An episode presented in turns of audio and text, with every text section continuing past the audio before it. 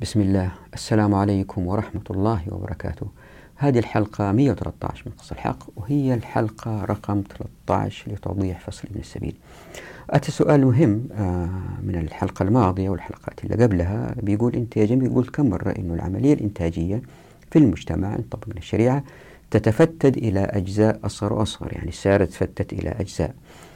فهل هذا معناه إن طبقنا الشريعة ما تظهر الشركات المساهمة الكبيرة هذه؟ الجواب لا إنه أنا ما قلت من لا تظهر هذه الشركات، الشريعة ما تمنع ظهور هذه الشركات. يعني يمكن يجوا رجال أعمال يجمعوا أموالهم وأموال ضخمة يجمعوها ويستأجروا آخرين لأنه التوظيف جائز في الشريعة ما في شيء يمنع. لكن تطبيق الشريعة لأجيال لن يؤدي إلى هذا. هذه الشركات ستضمحل وتنتهي. آه يعني في شيئين الشريعة تبيح والشريعة تؤدي إلى. مثلا العبودية لما أتى الإسلام آه، الرخ كان منتشر. الشريعة ما. ما, ما, ما منعته.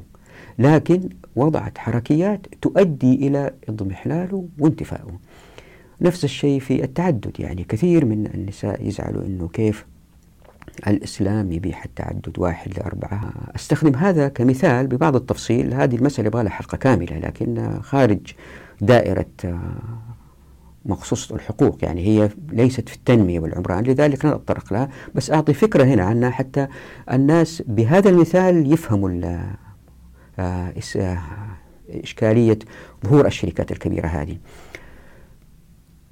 الإسلام في الوضع الطبيعي إذا كان طبق لأجيال يكون في المجتمع نسبة الذكور للإناث في كل العالم 50 ل 50 50% 50% يمكن تزيد 0.01 0.02 شيء بسيط يعني من كذا مليون 100 200 ألف 2000 يعني يكون الفارق. وأحيانا يكون الذكور يكون الذكور أكثر يعني. آه، إلا إذا كان المجتمعات حاربت هذا الشيء مثل ما عمل فرعون لما قتل الأبناء ومثل ما الهنود يتخلصوا من الفتيات لأسباب المهر والزواج و فتختل هذه الموازنة. لكن الوضع الطبيعي إن كان طبقنا الشريعة لأجيال طويلة وبالذات إن كانوا المسلمين هم المتمكنين وانتشر الإسلام ليس بالضرورة بالسيف لكن بالسلم زي ما حدث في ماليزيا وأندونيسيا بحسن المعاملة عندما ينتشر الإسلام في الكرة الأرضية إلا بيصير أنه آه مع تطبيق الشريعة يصير في سلم مستتب فما تظهر الحروب فما يزيدوا عدد الإناث للذكور وتكون النسبة متساوية. إلا بيصير أنه مع الحروب بتزيد زي ما أنتم عارفين نسبة الإناث لأنه الذكور هم اللي بيحاربوا هم اللي بيموتوا. فالوضع الطبيعي النسبة 50 إلى 50 في هذا الوضع ولا تنسوا أنه طبقنا الشريعة زي ما مرارا كنت بقول أنه الناس يتقاربوا في الدخل فما يصير في فقراء ولا يصير في أثرياء جدا إلا نادرين. في هذا الوضع معظم النساء لا يريد الزواج من واحد متزوج. ففي الحالة هذه تصير نسبة الزواج واحد إلى واحد. يعني يندر رجل يكون عنده زوجتين أو ثلاثة. هذا الوضع يظهر عندما لا نطبق الشريعة فتختل تختل الأمور. عندها عندما وهذا الوضع اللي ساير تاريخيا أنه مع الحروب مع يزيد نسبة الإناث نحتاج لحركية حتى لا يظهر الفساد. طيب كيف يظهر الفساد؟ هذه المسألة يبغى شوية توضيح. على مر التاريخ إذا نظرت تجد أنه السبب في الفساد هو الرجال وليس النساء. كيف؟ على مر التاريخ لاحظنا أنه عندما يعمل الناس في التجارة في الصناعة وما إلى ذلك الأموال تتجمع في أيدي الرجال أكثر من النساء. انظروا إلى أي مجتمع في أي حقبة في التاريخ تجد أنه معظم أموال المجتمع فيها هي في أيدي الرجال. هم يعني يخاطروا ما يخافوا هم الآن عندما تكون الأموال في أيدي الرجال أكثر هذا يقابلها أنه في نساء ما عندهم أموال في نساء وضعهم المالي صعب. في الحالة هذه قد يأتي مستثمرين ويستثمروا في هذه الظاهرة. كيف؟ يعني المرأة عندما يزيد عندها المال هي لن تبحث عن اللذة بالفساد مع الرجال. هي آه، تنفق على أولادها على بناتها على نفسها بتلبس أشياء حلوة.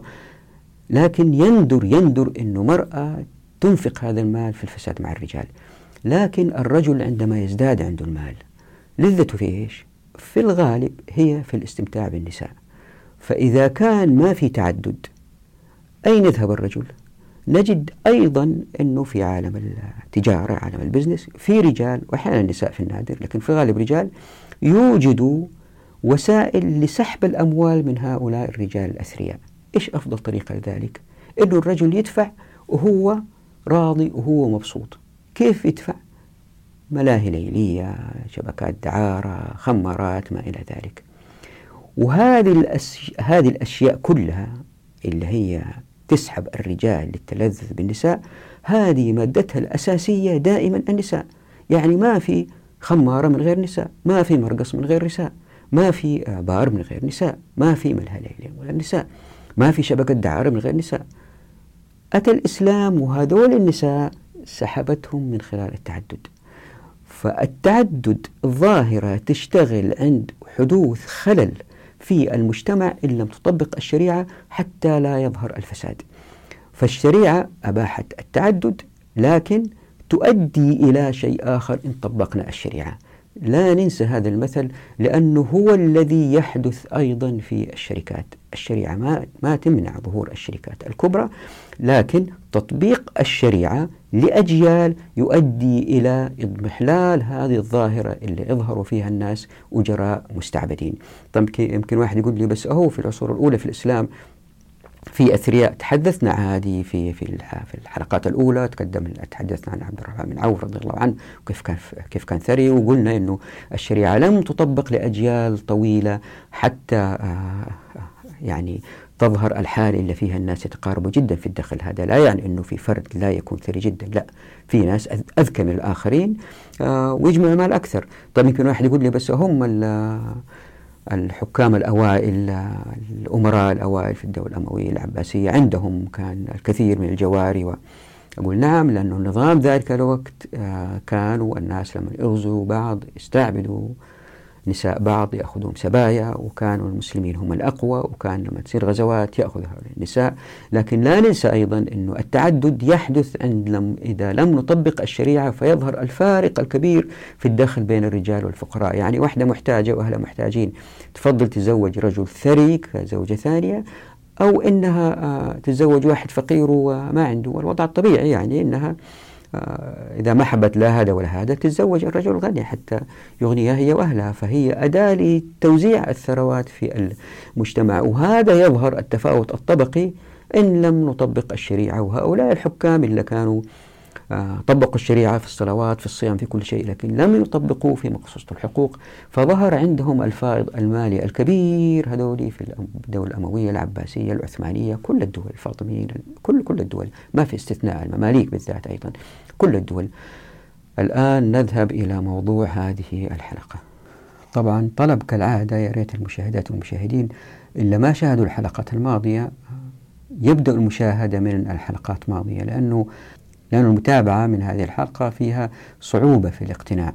وحتى فقط أذكر المتابعين بدأنا هذا الفصل ابن السبيل بالحديث عن المجاعة كمثال وتحدثنا عن المطل الملكية ثم بعد ذلك تحدثنا عن الندرة النسبية ونقدنا ما ذهب إليه بعض الفقهاء المتأخرين ثم تحدثنا عن نقد الغرب لنظرية مالثس بعد ذلك تحدثنا عن فكرة انتشار أم ازدحام في هذه الحلقة والقادمة نتحدث عن ابن السبيل بعد ذلك نتحدث إن شاء الله عن العناوين الآتية تحريك الأمة وترد على فقرائهم جذب العاطلين الأقرب في الأقرب الهجرة الحدود قطع السبيل.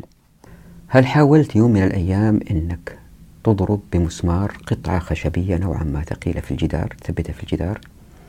إذا حاولت راح تلاحظ أنك تحتاج لثلاثة أيدي يد لأن الخشبة ثقيلة تمسكها في الجدار ويد ثانية تمسك فيها المسمار ويد ثالثة تدق المسمار. هذه إذا ما عورت إيدك. لكن بعض النجارين الشطار يسووها بيدين بيد امسك الخشبة بيد ثانية يحط المسمار ويروح دقق المطرقة بسرعة.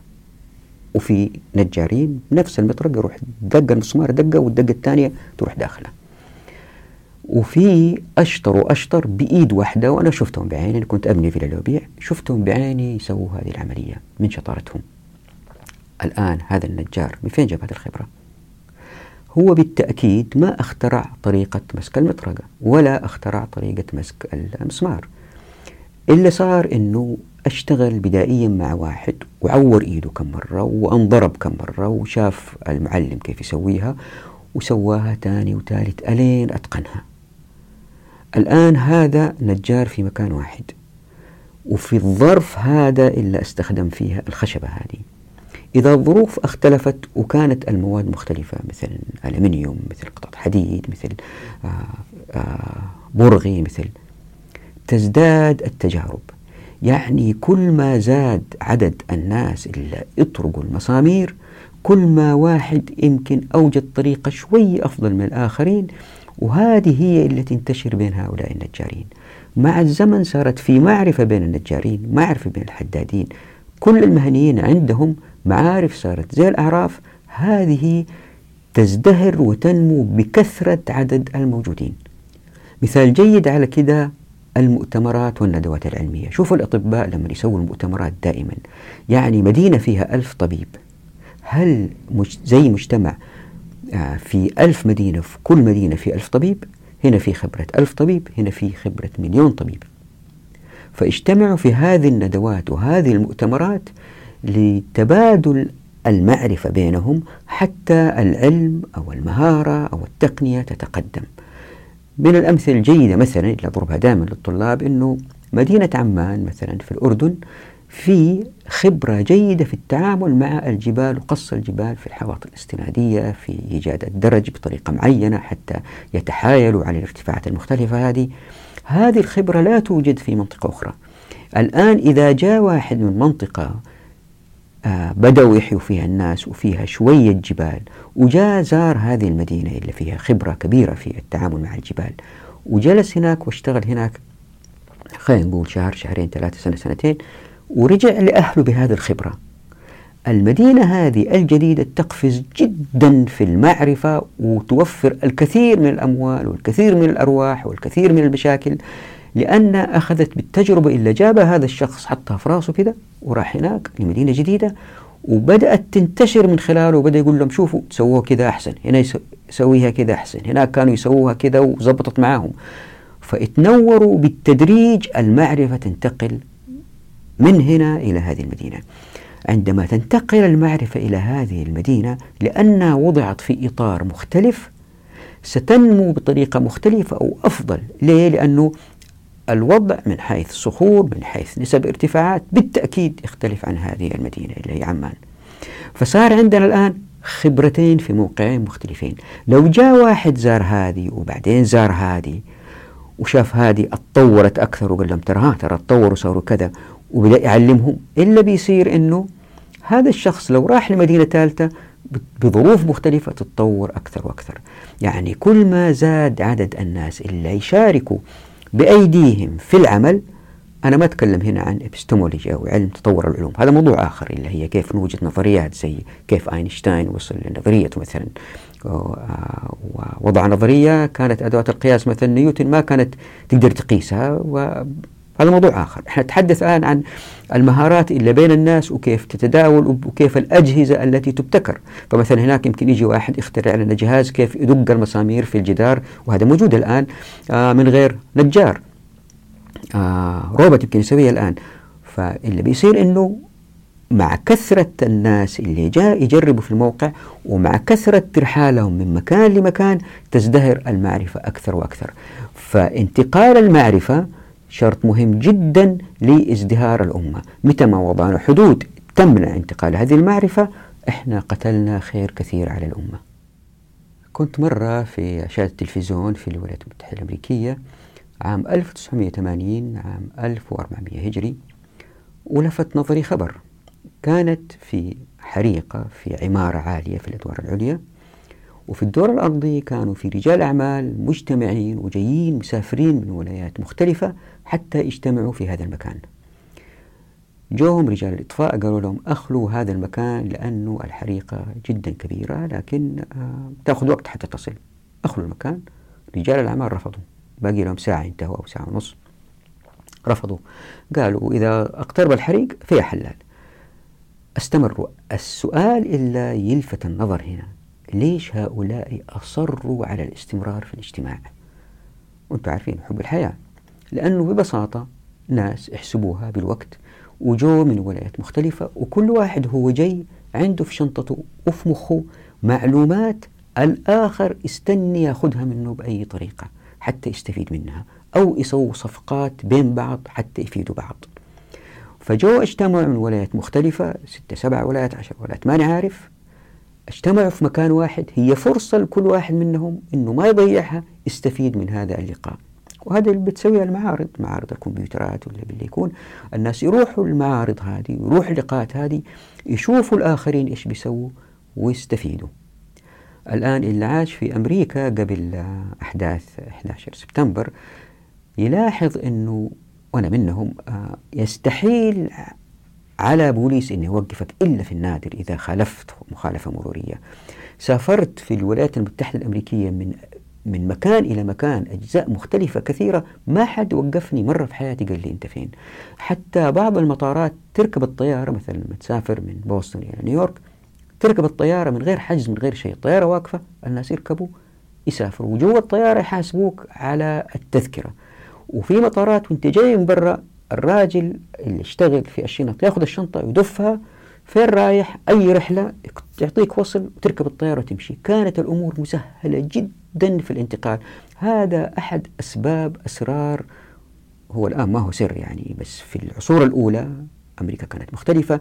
في هذا الانفتاح في مساحة كبيرة جدا والتنقل للأفراد باستمرار من غير ما حد يوقفهم. ما كان الوضع زي أوروبا والأمريكا الجنوبية. آه، أستراليا كانت آه، آه، يعني فاضية من الداخل صحراء ما نعرف إيش. وأفريقيا زي ما أنتم عارفين مقسمة إلى أجزاء. نفس الشيء آسيا. فأمريكا كانت المكان الوحيد كندا باردة. أمريكا المكان الوحيد اللي هو الكل منفتح على الكل فالكل انتقل حيث ما أراد. بهذا الانتقال بتنتقل المعرفة. لذلك تلاحظ أن بعض الأسر ما يجدوا عمل في هذه المدينة ما يبتئسوا ينتقلوا إلى مدينة أخرى إلى ضواحي جديدة. يعرفوا أنه هناك في خبرة احتاجوها دولك الناس لهذا الشخص اللي موجود في هذه المدينة لأن الخبرة اللي في هذه المدينة من, من الناس اللي زيه بدأت تكتر فدخله قل. لا يريد العيش بدخل أقل يريد بيت بمسبح ينتقل إلى مكان آخر هو يكون في ندرة. لذلك تلاحظ أنه في كثير من المدن الأمريكية أحيانا وسط المدينة يموت. ليه؟ لأنه الشغلة اللي عايشين عليها السكان وكانوا ينتجوها مثلا شركة كودك عندما أفلست الموظفين يروحوا فين؟ بالتالي المدينة اللي عايشة على هذه الشركة تتأثر جدا ماليا والحياة الاقتصادية فيها لما تتأثر تبدأ تظهر فيها السرقات والإجرام فأعيدوا تخطيط هذيك المنطقة للتغلب على هذه الإشكاليات. فأواسط المدن الأمريكية تموت وتحيا بناء على النمو الاقتصادي في هذه المدينة وهذا يعتمد كثير على انجذاب الناس أو نفورهم من هذه المدينة. فدائما في حركة مستمرة في المجتمع الأمريكي صح في مدن تموت لكن في مقابلها مدن كثير تحيا. فدائما في حركة مستمرة بسبب هذا الانتقال والترحال للناس من مكان لمكان الذي يؤدي إلى ازدهار الاقتصاد. انظروا بس إلى خريطة تحرك الطائرات في الجو وشوفوا كيف الخطوط فوق الولايات المتحدة الأمريكية بأي مكان تاني. تجدوها يعني مطموسة باللون اللي يبين لكم مسارات هذه الطيارات. يعني هم ما هم أذكى منا ولا هم أشطر مننا. هم وضعوا في موضع هم اختاروا وضعوا منظومة حقوق تؤدي إلى ترحال الناس من غير ما أحد يوقفهم. طيب كيف سوى الإسلام مع هذه المسألة؟ الانطباع عند معظم الناس أنه ابن السبيل واحد مسكين انقطع في السفر وما عنده فلوس يحتاج فلوس. وعند بعض الفقهاء أيضا أنه هو زي المسكين يعني واحد يحتاج دعم مالي. فالنظرة هي آه، دعم مالي لحل إشكالية فرد مسكين غلبان. وليست حركية لدفع المجتمع والأمة كلها إلى التقدم المعرفي والتقني. فمثلا إذا نظرنا إلى قوله تعالى أعوذ بالله من الشيطان الرجيم. وآت ذا القربى حقه والمسكين وابن السبيل ولا تبذر تبذيرا. الواحد يعتقد أنه في مسافر وأمواله سرقت ولأنه المجتمع ما كان آمن آنذاك. لذلك جاء الإسلام وحث عليه بالتصدق حتى يبلغ مدينته أو المكان اللي قاصد له. هذا الاعتقاد المطبوع في أذهان الكثير من الناس حتى بعض الفقهاء. يعني هذا هو الاعتقاد أنه ابن السبيل إنسان معدم بحاجة للعطاء لأن كلمة ابن السبيل أتت بعد كلمة المسكين مثلا. وهذا يظهر أحيانا من تعاريف بعض الفقهاء. فالقرضاوي مثلا يعرفه باختصار في عنوان بأن ابن السبيل الذي آيسه الانقطاع عن الأهل والمال. يعني النظرة وكأنها عاطفية لفك أزمة إنسان وليست حركية لدفع عجلة المجتمع. يعني إذا كان الأمر كذلك لماذا الشريعة يعني ابن السبيل إنسان ضعيف مسكين لماذا الشريعة ما جعلته من ضمن المساكين والفقراء؟ لماذا خصصته بجزء من ثمانية أجزاء من الزكاة؟ يعني هو له حق في الصدقات في الزكاة هو له حق في آه، خمس الغنائم هو له حق في خمس الفيء وذكر عدة مرات في القرآن. لماذا القرآن حثنا على الدفع لابن السبيل وخصصوا وميزوا عن الفقراء. لابد تكون في حكمة والحكمة والله أعلم طالب يبغى يبتعث يأخذ أموال يسافر واحد ثاني مريض يبغى يتعالج يذهب هناك يجد معرفة يمكن تناسل المنطقة يمكن يستقر فيها. فالفكرة الأساسية هي تحريك الناس حتى تنتعش المعرفة وتنمو. وهنا في توضيح مهم يا ريت نلتفت له إنه عندما تحدثت عن الولايات المتحدة الأمريكية قلت إنه فيها حرية انتقال في مسألتين في أمريكا في حرية انتقال. في العالم الإسلامي ان طبقنا الشريعة زي ما وضحت في الحلقة الماضية إنه ما في تفتيش ففي حرية انتقال زائد مقصوصة الحقوق تحث الناس تحث الناس للترحال بتغطية نفقاتهم. يعني عندنا شيئين إن طبقنا الشريعة. حرية انتقال مطلقة زائد تغطية نفقات من أراد الترحال وهو موضوع ابن السبيل. خلينا نتدبر بعض الآيات حتى نفهم الموضوع. قال تعالى في سورة العنكبوت أعوذ بالله من الشيطان الرجيم. قل سيروا في الأرض فانظروا كيف بدأ الخلق ثم الله ينشئ النشأة الآخرة. إن الله على كل شيء قدير. نرى هنا في الآية التوجيه واضح بقوله تعالى قل سيروا والتي تعني المشي بتأني وبالملاحظة كناية عن التدبر خلال السير للاتعاظ والاعتبار حتى يتبلور في ذهن السائر التفكر في خلق الله. كيف يمكن أن يكون بدأ؟ وطبعا هذا الشيء لا يحدث إلا إن قام كل فرد بفعل ذلك بنفسه لعله يستشعر عظمة الخالق. وبالتالي يصبح مؤمن طائع منصاع لأوامر الله ونواهيه. أي أن خطاب السير للجميع فإن ساروا تفكروا وتغيروا. وهذا ملاحظ باستمرار. فكم من الحمقى الذين يعتقدون أنهم يعلمون كل شيء ويتفصحنون جاهلين بأنهم جهلة. فإن ساروا لعلموا أنهم جهلة. لذلك فإن كلمة سيروا وردت في القرآن الكريم 14 مرة إشارة إلى أهميتها وبالذات الآيات التي تخيف الناس لما يمكن أن يحدث لهم إنهم كفروا. فمن هذه الآيات مثلا قوله تعالى في سورة الروم أعوذ بالله من الشيطان الرجيم أولم يسيروا في الأرض فينظروا كيف كان عاقبة الذين من قبلهم؟ كانوا أشد منهم قوة وأثاروا الأرض وعمروها أكثر مما عمروها. وجاءتهم رسلهم بالبينات فما كان الله ليظلمهم ولكن كانوا أنفسهم يظلمون. تلاحظ أنه في هذه الآية في ربط واضح بين السير والاعتبار ومن ثم تأثير ذلك لإيجاد عمران غير فاسق باتعاظ المسافرين. وإذا دبرنا أيضا كلمة يسيروا كما في قوله تعالى في سورة الحج أعوذ بالله من الشيطان الرجيم. أفلم يسيروا في الأرض فتكون لهم قلوب يعقلون بها أو آذان يسمعون بها فإنها لا تعمى الأبصار ولكن تعمى القلوب التي في الصدور. وطبعا زي ما أنتم عارفين زي ما أشارت الأبحاث الأخيرة أن القلب هو مقر العقل في الإنسان والدماغ أداة متلقية من القلب. هنا نرى الربط واضح بين السير والاتعاظ. وإن نظرنا إلى الآيات الأخرى عن السير في القرآن الكريم لما انتهينا من قوة هذه الآيات وعظمتها بلاغة لترسيخ مفهوم ضروري للأمة أو شرط من شروط العزة ألا وهو السير في الأرض. فمثلا من هذه الآيات التي تؤدي إلى الربط بين السير والعزة قوله تعالى في سورة الملك أعوذ بالله من الشيطان الرجيم هو الذي جعل لكم الأرض ذلولا فامشوا في مناكبها وكلوا من رزقه وإليه النشور. نرى هنا بوضوح في قوله تعالى فامشوا الأمر بالسير رويدا رويدا بتفحص مناكب الأرض حتى نجد الخيرات فيأتي الرزق من عند الله الواهب الوهاب. وبتراكم الرزق على الأفراد تستغني الأمة. كل إنسان يمشي رويدا ويجد ما يجيد إنتاجه أو صناعته ويصنع وينتج ويأكل وما يصير فقير وبالتالي يصير عزيز وبالتالي مجموع الأمة تكون عزيزة. ويمكن أهم سير هو سير الجهاد والذي أكد عليه القرآن الكريم في آيات كثيرة. وهذه الآيات مرت بنا في الحديث عن العمل العسكري في فصل الديوان. منها قوله تعالى في سورة التوبة أعوذ بالله من الشيطان الرجيم. انفروا خفافا وثقالا وجاهدوا بأموالكم وأنفسكم في سبيل الله. ذلكم خير لكم إن كنتم تعلمون. هذا الأمر بالنفير هو للمؤمنين. أما المنافقين إلا ما يحب الترحال بل هم ملتصقون بأماكنهم لأنهم بعدت عليهم الشقة فالآية التي تليها مباشرة تصفهم بالقول أعوذ بالله من الشيطان الرجيم.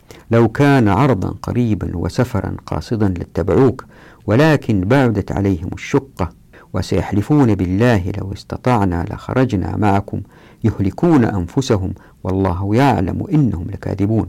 هذا هو الفرق بين المؤمن الذي ينفر سواء كان خفيفا أو ثقيلا وبين المنافق الذي تبعد عليه الشقة. للتأكد خلينا ننظر للي يقوله السعدي في تفسيره. بيقول لو كان خروجهم عرضا قريبا أي لطلب عرض قريب ومنفعة دنيوية سهلت التناول وكان السفر سفرا قاصدا أي قريبا سهلا لاتبعوك لعدم المشقة الكثيرة. ولكن بعدت عليهم الشقة أي طالت عليهم المسافة وصعبت عليهم السفر. لذلك تثاقلوا عنك وليس هذا من أمارات العبودية بل العبد حقيقة هو المتعبد لربه في كل حال القائم بالعبادة السهلة والشاقة فهذا العبد لله على كل حال. ومن الأحاديث النبوية التي تحث على الترحال قوله صلى الله عليه وسلم سافروا تستغنوا وقوله أيضا صلى الله عليه وسلم من خرج في طلب العلم فهو في سبيل الله حتى يرجع. هذه الأحاديث إن شاء الله يأتي تفصيلها في الحديث عن الهجرة. بس لاحظوا أنه كيف الشريعة مبدئيا حثت الناس على المشي على السير على الرؤية في حث كبير في هذه المسألة. طيب إيش التسهيلات اللي وضعتها الشريعة للناس حتى يقدروا ينفذوا هذا الطلب من الله سبحانه وتعالى؟ قال القرطبي في تعريف ابن السبيل قوله تعالى وابن السبيل السبيل الطريق. ونسب المسافر إليها لملازمته إياها ومروره عليها. وقال الطبري أن ابن السبيل هو المجتاز من أرض إلى أرض. ويقول الشوكاني قال المفسرون هو المسافر المنقطع يأخذ من الصدقة وإن كان غنيا في بلده. لاحظوا وإن كان غنيا في بلده. وقال مجاهد هو الذي قطع عليه الطريق. وقال الشافعي ابن السبيل المستحق للصدقة هو الذي يريد السفر في غير معصية فيعجز عن بلوغ مقصده إلا بمعونة. الآن خلينا نمر على الآيات اللي تعطي ابن السبيل يعني تقص له حقه من الأموال اللي هي يمكن تخرج من الناس حتى تذهب لابن السبيل حتى يسافر ابن السبيل. قال تعالى في آية الصدقات أعوذ بالله من الشيطان الرجيم إنما الصدقات للفقراء والمساكين والعاملين عليها والمؤلفة قلوبهم وفي الرقاب والغارمين وفي سبيل الله وابن السبيل فريضة من الله والله عليم حكيم. وقال تعالى في سورة الأنفال واعلموا أن ما غنمتم من شيء فأن لله خمسه وللرسول ولذي القربى واليتامى والمساكين وابن السبيل. إن كنتم آمنتم بالله وما أنزلنا على عبدنا يوم الفرقان يوم التقى الجمعان. والله على كل شيء قدير. طبعا هذه آية الغنائم. والآن نقرأ آية الفيء في سورة الحشر. أعوذ بالله من الشيطان الرجيم. ما أفاء الله على رسوله من أهل القرى؟ فلله وللرسول ولذي القربى واليتامى والمساكين وابن السبيل. كي لا يكون دولة بين الأغنياء منكم وما أتاكم الرسول فخذوه وما نهاكم عنه فانتهوا. واتقوا الله إن الله شديد العقاب. نلاحظ أن هذه الآيات الثلاثة التي تحكم علاقة بين الفرد والمجتمع قصت لابن السبيل جزءا من المال المفروض على الناس. هذا بالإضافة لحث الناس على دعم ابن السبيل من غير هذه الآيات الثلاثة. يعني إذا واحد بتصدق بيدفع زيادة من الناس المفضلين ابن السبيل. قال تعالى في سورة البقرة أعوذ بالله من الشيطان الرجيم. ليس البر أن تولوا وجوهكم قبل المشرق والمغرب ولكن البر من آمن بالله واليوم الآخر والملائكة والكتاب والنبيين. وآتى المال على حبه ذوي القربى واليتامى والمساكين وابن السبيل والسائلين وفي الرقاب. وقال أيضا في سورة النساء أعوذ بالله من الشيطان الرجيم واعبدوا الله ولا تشركوا به شيئا وبالوالدين إحسانا وبذي القربى واليتامى والمساكين والجار ذي القربى والجار الجنب والصاحب بالجنب وابن السبيل. وقال تعالى في سورة الإسراء أعوذ بالله من الشيطان الرجيم وآت ذا القربى حقه والمسكين وابن السبيل ولا تبذر تبذيرا. وقال تعالى في سورة الروم أعوذ بالله من الشيطان الرجيم فآت ذا القربى حقه والمسكين وابن السبيل ذلك خير للذين يريدون وجه الله وأولئك هم المفلحون. أي أن كلمة ابن السبيل ذكرت في القرآن ثمانية مرات وذكرت أيضا في أحاديث كثيرة منها مثلا هذا الحديث في صحيح البخاري اللي أنتم شايفينه هنا على الشاشة. واللي بيقول فيها الرسول صلى الله عليه وسلم فنعم صاحب المسلم ما أعطى منه المسكين واليتيم وابن السبيل. فتأملوا كيف قرن الرسول صلى الله عليه وسلم التصدق على ابن السبيل مع اليتيم. وهذا من باب الندب لفعل الخير والله أعلم. وهو غير ما فرض لابن السبيل من أموال الزكاة والفي والغنائم. زي ما هو واضح من الآيات السابقة. اللي يدرس كتب فقهاء سلف رضوان الله عليهم يلحظ أنه في اتفاق كبير في الكثير من المسائل في مسألة ابن السبيل والاختلافات بينهم في مسائل دقيقة بسيطة وأنه أقوالهم تؤدي إلى دفع الأفراد للانتقال من مكان لآخر لقضاء حوائجهم مثلا واحد يبغى يسافر للدراسة واحد يبغى يسافر يزور أخوه زي ما راح نشوف إن شاء الله. وأنه الأقوال المعاصرة بعضها خالف أقوال السلف ويحد من إمكانية الانتقال للناس. فمثلا آه، جميع الفقهاء الأوائل اللي قرأت آه، لهم ما في أحد منهم قال أنه سهم ابن السبيل من الزكاة يسقط. كلهم قالوا هذا حق ثابت بنص الآية. أيضا آه، كثير من الفقهاء الأوائل قالوا أنه للشخص أنه يأخذ من أموال ابن السبيل ويسافر حتى لو كان غني. يعني الفقر ليس شرط لأخذ مال من الزكاة كابن سبيل أو الفيء أو الغنائم. الفقر ليس شرط للترحال بل هو أيضا للأغنياء. وفي هذا فائدة كبيرة جدا للمجتمع زي ما رح نشوف إن شاء الله بإذن الله. فمثلا خلينا ننظر إلى قول الطبري في هذا التأويل أن معقل بن عبيد الله قال سألت الزهري عن ابن السبيل. قال يأتي علي ابن السبيل وهو محتاج. قلت فإن كان غنيا؟ قال وإن كان غنيا. وعن الضحاك أنه قال في الغني إذا سافر فاحتاج في سفره. قال يأخذ الزكاة. فهذه المسألة يعني من المسائل اللي لفتت نظري أنه ابن السبيل مو شرط يكون فقير. هذا يعني إذا واحد عنده خير في بلده وحب يسافر طبعا يأتي توضيح هذه المسألة هل هو مجتاز أو هو آه، مبتدئ. للرحلة يعني هل هو مسافر سافر من البلد ألف رايح جيم بمر على باء فيكون في باء هو مجتاز. لكن هنا منشئ للسفر لما يكون في بلده ألف. فهل هو منشئ للسفر ولا هو مجتاز؟ إذا كان غني فيمكن هو شخص بيروح وما يبغى يخسر ماله وهذا دافع له إنه يروح يكتشف معادن جديدة إنه يستكشف مناطق جديدة للزراعة إنه يمكن يأخذ آه، بعض ماله إذا اكتشف منطقة جديدة هناك فيها خيرات. وما يريد أن يخسر شيء من رأس ماله. بعد ما يكتشف ويشوف أنه في خير هناك يرجع ويأخذ جزء من رأس ماله ويستثمره في المنطقة الجديدة. يعني تؤدي إلى الاكتشافات دائما والناس اللي عندهم نوع من الثراء دول ناس عندهم يمكن ذكاء أعلى يمكن عندهم خبرة أكثر في الحياة يمكن أكبر سنا. فبالتالي يمكن يكتشفوا الخيرات في الكرة الأرضية أفضل من الفقير اللي ما عنده معرفة يمكن ما سافر قبل كده. فمهم جدا أنه الغني يطمئن أنه يقدر يسافر ويكتشف وما يخسر من رأس ماله شيء فخلينا ننظر مثلا لهذا النص من المجموع اللي بيقول فيه وإنما يعطى المسافر بشرط حاجته في سفره. ولا يضر غناه في غير سفره. والاختلافات بين الفقهاء زي ما قلت في هذه المسألة قليلة جدا. مثلا إذا واحد رايح يتمشى رايح نزهة هل له الحق في أخذ مال من سهم ابن السبيل أو لا؟ فيه وجهان. أحدهما يدفع إليه لأنه غير معصية والثاني لا يدفع إليه لأنه لا حاجة به إلى هذا السفر. ومن الأمثلة أيضا على الاختلافات أنه إذا شخص أراد إنشاء السفر يعني يريد أن يسافر أي أنه لم يخرج للطريق بل يعد العدة للسفر هل يعطى من الزكاة أم لا؟ قال الشافعي بأنه كالمجتاز أي كالذي يجتاز بلدا أخرى لبلوغ مكان سفره فهو كمن يريد إنشاء السفر فيدفع إليهما ما يحتاجان إليه لذهابهما وعودهما لأنه يريد السفر لغير معصية. فأشبه المجتاز.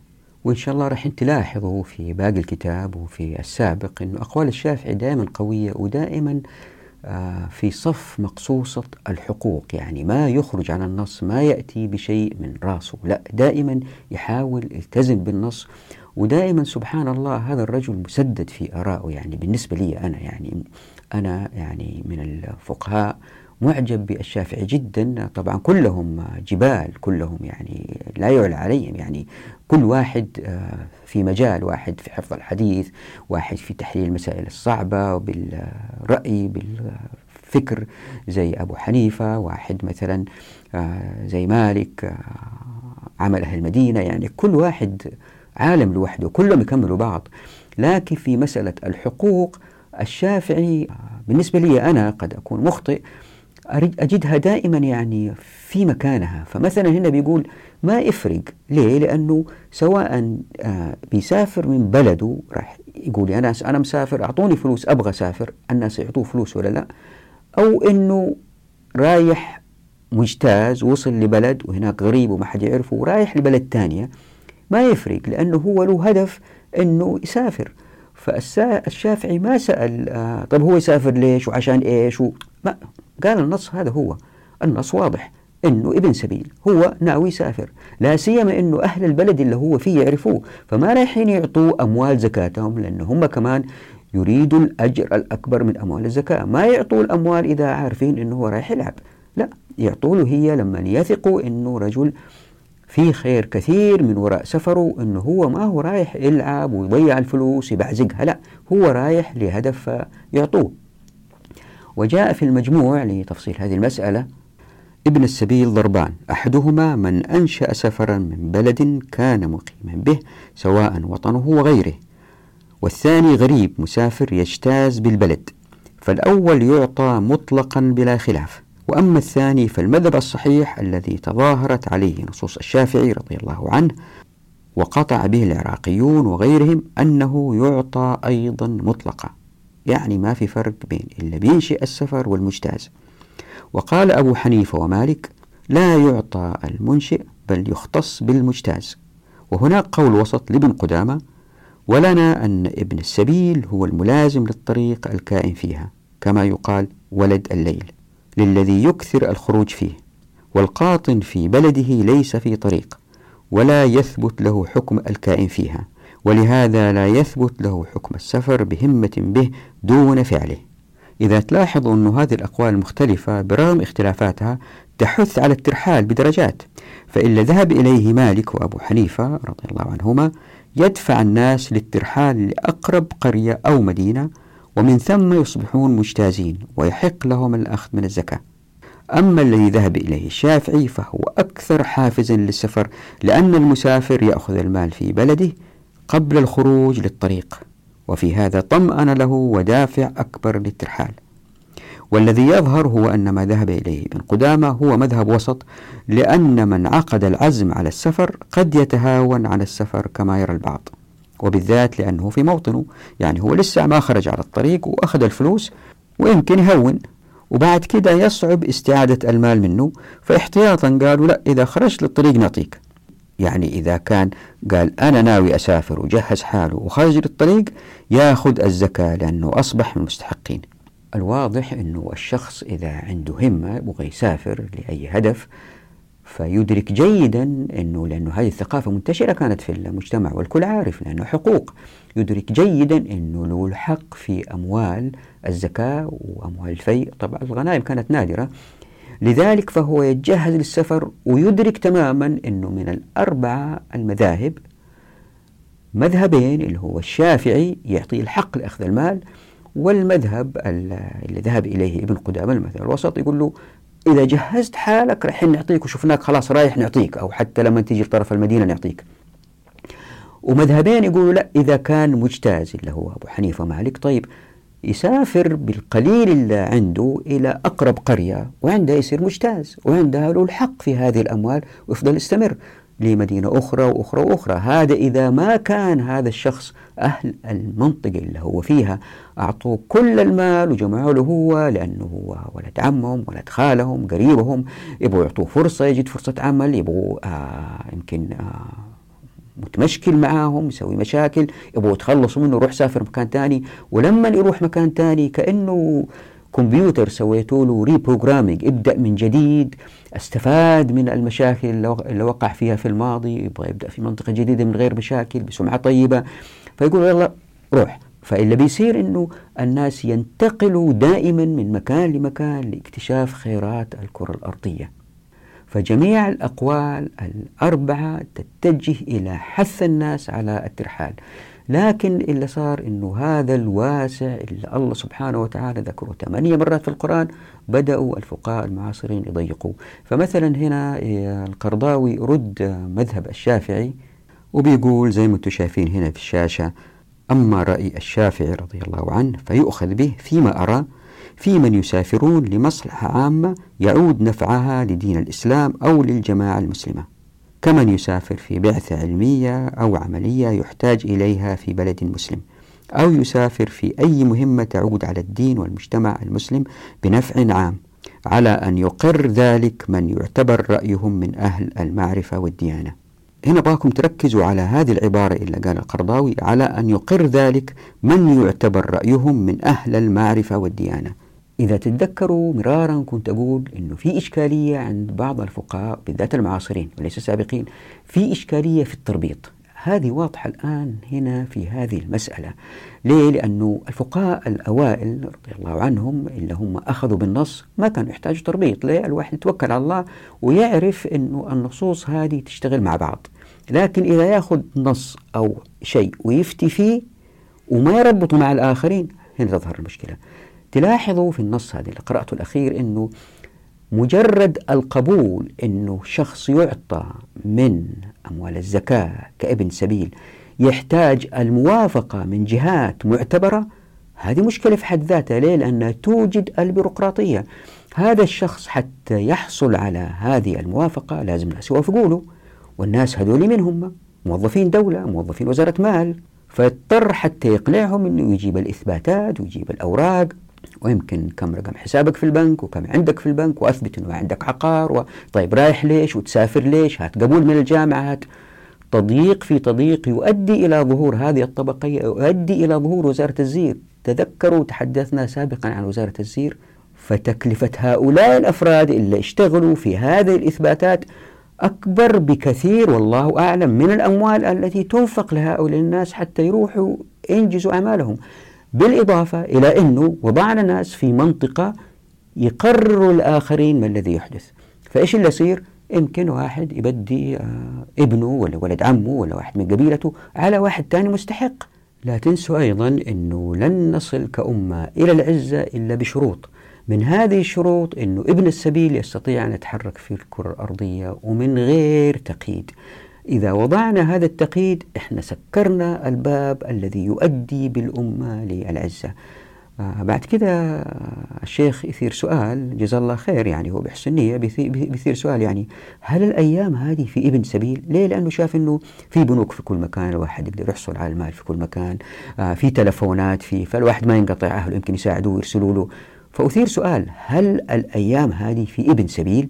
فيجيب ويقول ذهب بعض العلماء المعاصرين إلى أن صنف ابن السبيل لم يعد له وجود في عصرنا نظرا لسهولة المواصلات وسرعتها وتنوعها حتى أصبح العالم كله كبلد واحد ونظرا لوجود الوسائل الكثيرة الميسرة لحصول الإنسان على ماله بالقدر الذي يريد من أي مكان في الدنيا يعني كريدت كارد وبطاقة الصرف الآلي وما إلى ذلك. بالقدر الذي يريد من أي مكان في الدنيا عن طريق الحوالة على البنوك ونحوها. هذا ما ذكره المرحوم الشيخ أحمد مصطفى المراغي في تفسيره.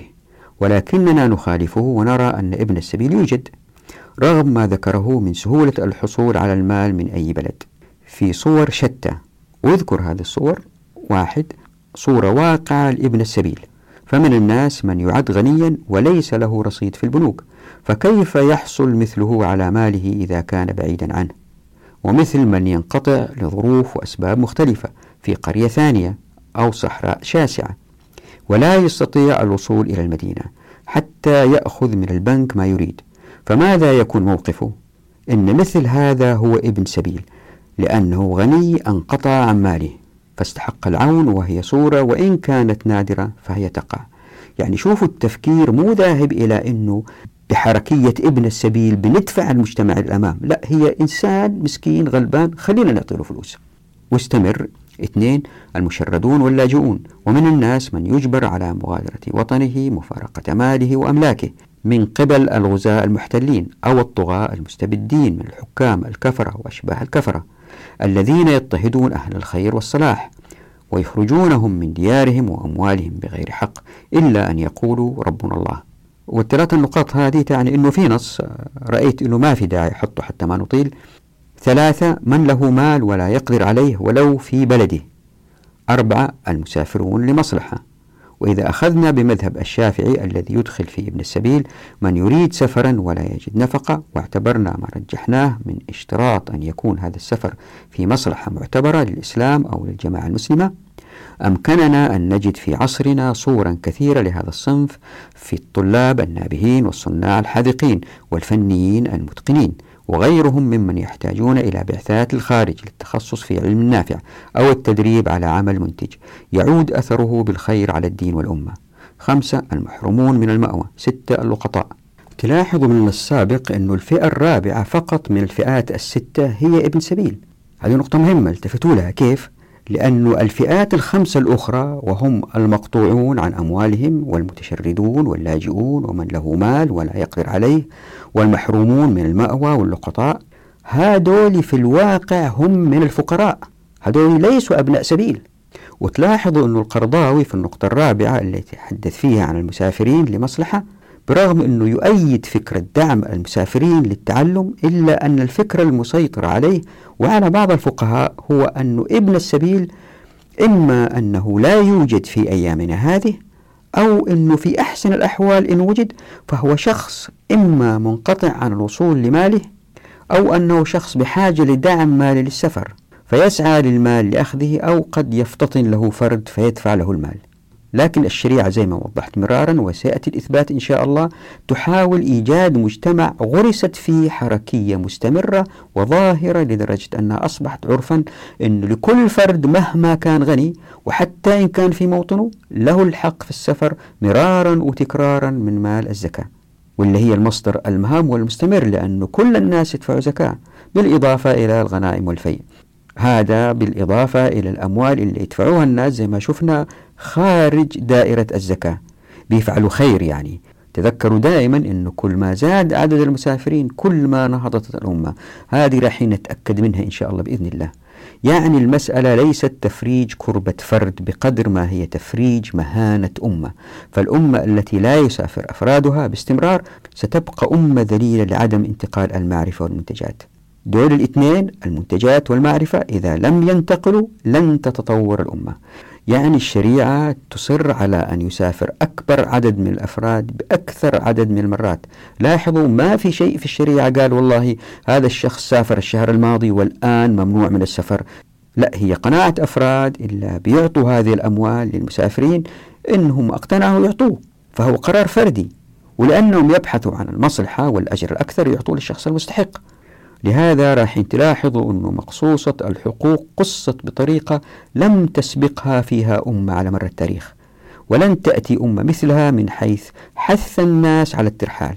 ولإثبات هذه المسألة نحتاج إكمال هذه الحلقة والحلقة القادمة وأيضا مسائل أخرى تأتي في الحلقات القادمة لإثبات هذه المسألة. خلينا الآن ننظر لبعض هذه الأمثلة من الحركيات التي قصتها الشريعة لدفع الناس للترحال. طيب إذا واحد ناوي يسافر لبلد بعيد يعني يعدي ثلاثة أربع بلدان ويستقر هناك يعني يحتاج مبلغ كبير أو أراد أن يذهب إلى بلد آخر ويرجع فيحتاج أموال للذهاب والعودة ليه؟ لأنه يبغى يشوف المنطقة دي يكتشفها ناسبته يستقر فيها فيروح ويكتشف ويرجع بعدين يأخذ باقي أمواله ويذهب إلى هناك أو مثلا يروح يشوف أستاذ اقتنع أنه أستاذ جيد فاتح مدرسة طب أو اللي يكون يروح يشوف أو جامعة يشوف ناسبه الحال يرجع يقول لأهله والله أبغى أدرس هناك. هل له الحق في, في الأموال ذهاب وعودة أو لكذا مدينة يجتازها؟ ولا هي بس يروح من ألف لباء وبعدين باء يدعموه يروح لجيم وجيم يدعموه وهل مجرة؟ ولا لا كله مع بعض؟ يقول ابن قدامة في هذه المسألة وإن كان ابن السبيل مجتازا يريد بلدا غير بلده فقال أصحابنا يجوز أن يدفع إليه ما يكفيه في مضيه إلى مقصده ورجوعه إلى بلده لأن فيه إعانة على السفر المباح وبلوغ الغرض الصحيح. لكن يشترط كون السفر مباحا إما قربة الحج والجهاد وزيارة الوالدين أو مباحا شوفوا سويتها بالأحمر أو مباحا كطلب المعاش والتجارات. فأما المعصية فلا يجوز الدفع إليه فيها لأنه إعانة عليها وتسبب إليها. فهو كفعلها فإن وسيلة الشيء جارية مجراه الله أكبر. هذول هم العلماء. يعني الواحد يقدر يأخذ مال ويسافر إلا إذا كان رايح لمعصية. ذاك الوقت ما يعطوه. شوفوا التساهيل كيف حتى الناس تسافر. ومن التسهيلات التي وضعتها الشريعة هي الأخذ بقول الناس دون بينة إن عرف فقرهم. ففي المغني وإن ادعى الحاجة ولم يكن عرف له مال في مكانه الذي هو به قبل قوله من غير بينة لأن الأصل عدمه معه. يا سلام شوفوا العلم كيف. وإن عرف له مال في مكانه لم تقبل دعواه للفقر إلا بالبينة كما لو ادعى إنسان المسكنة وفي المجموع قال أصحابنا إذا ادعى رجل أنه يريد السفر أو الغزو وأعطي من الزكاة فلا بينة ولا يمين. يعني أعطوه من غير بينة ومن غير يمين. شايفين التسهيلات كيف وراح نيجي إن شاء الله الكثير في الحلقات القادمة. وقال القرطبي في تفسير آية الزكاة في الحديث عن الأصناف الثمانية فإن جاء وادعى وصفا من الأوصاف هل يقبل قوله أم لا؟ ويقال له أثبت ما تقول فأما الدين فلا بد من أن يثبته وأما سائر الصفات فظاهر الحال يشهد له ويكتفى به فيها. والدليل على ذلك حديثان صحيحان أخرجهما أهل الصحيح وهو ظاهر القرآن. روى مسلم عن جرير عن أبيه. قال كنا عند النبي صلى الله عليه وسلم في صدر النهار. قال فجاءه قوم حفاة عرى مجتابي النمار. أو العباء متقلدي السيوف. عامتهم من مضر بل كلهم من مضر. فتعمر وجه رسول الله صلى الله عليه وسلم. لما رأى بهم من الفاقة فدخل ثم خرج فأمر بلالا فأذن وقام فصلى. ثم خطب فقال يا أيها الناس اتقوا ربكم الذي خلقكم. الآية إلى قوله رقيبة والآية التي في الحشر ولتنظر نفس ما قدمت لغد تصدق رجل من ديناره من درهمه من ثوبه من صاع بره حتى قال ولو بشق تمرة قال فجاء رجل من الأنصار بصرة كادت كفه تعجز عنها بل قد عجزت قال ثم تتابع الناس حتى رأيت كومين من طعام وثياب حتى رأيت وجه رسول الله صلى الله عليه وسلم يتهلل كأنه مذهبة فقال رسول الله صلى الله عليه وسلم من سن في الإسلام سنة حسنة فله أجرها وأجر من عمل بها بعده من غير أن ينقص من أجورهم شيء ومن سن في الإسلام سنة سيئة كان عليه وزرها ووزر من عمل بها من بعده من غير أن ينقص من أوزارهم شيء وهذا المهم إلا مكتوب بالأحمر. فاكتفى صلى الله عليه وسلم بظاهر حالهم وحث على الصدقة ولم يطلب منهم بينة ولا استقصى هل عندهم مال أم لا. فزي ما أنتم شايفين في فرق واضح بين اللي قالوا فيه الأوائل من الفقهاء رضوان الله عليهم والفقهاء المتأخرين جزاهم الله خير على اجتهادهم بحسن النية لكن في فرق واضح المتأخرين رأوا إشكاليات معاصرة وحاولوا يرجعوا ولا صار أنه أزداد الوضع. سوء ويا ريتكم تشاهدوا آه، تقرأوا فصل آه، المكوس. هذا الفصل أنا قفزته ما وضعته في حلقات. يبين المطبات التي وقع فيها أو الحفر اللي وقع فيها الفقهاء المتأخرين وأدت بالأمة بالضياع. هم بحسن نية بيقولوا الكلام هذا لكن سحبوا الأمة للضياع لأنه اجتهاداتهم وآرائهم وسعت من دائرة صلاحيات السلطات وبالتالي يضعف الأفراد في الأمة. طبعا هذا الموضوع ما انتهى موضوع ابن السبيل ما انتهى. آه حركات يعني حلقات كثيرة هي. آه لابد أن نقف هنا حتى الحلقة لا تطول. آه زي ما صار المرة الفائتة جاءتني بعض اللوم آه، يعني. الحلقة كانت جدا طويلة. لابد أن نقف هنا ونراكم على خير في الحلقة القادمة ونتم هذا الموضوع يعني. هذه الحلقة بترتها بتر. نراكم على خير إن شاء الله ودعواتكم.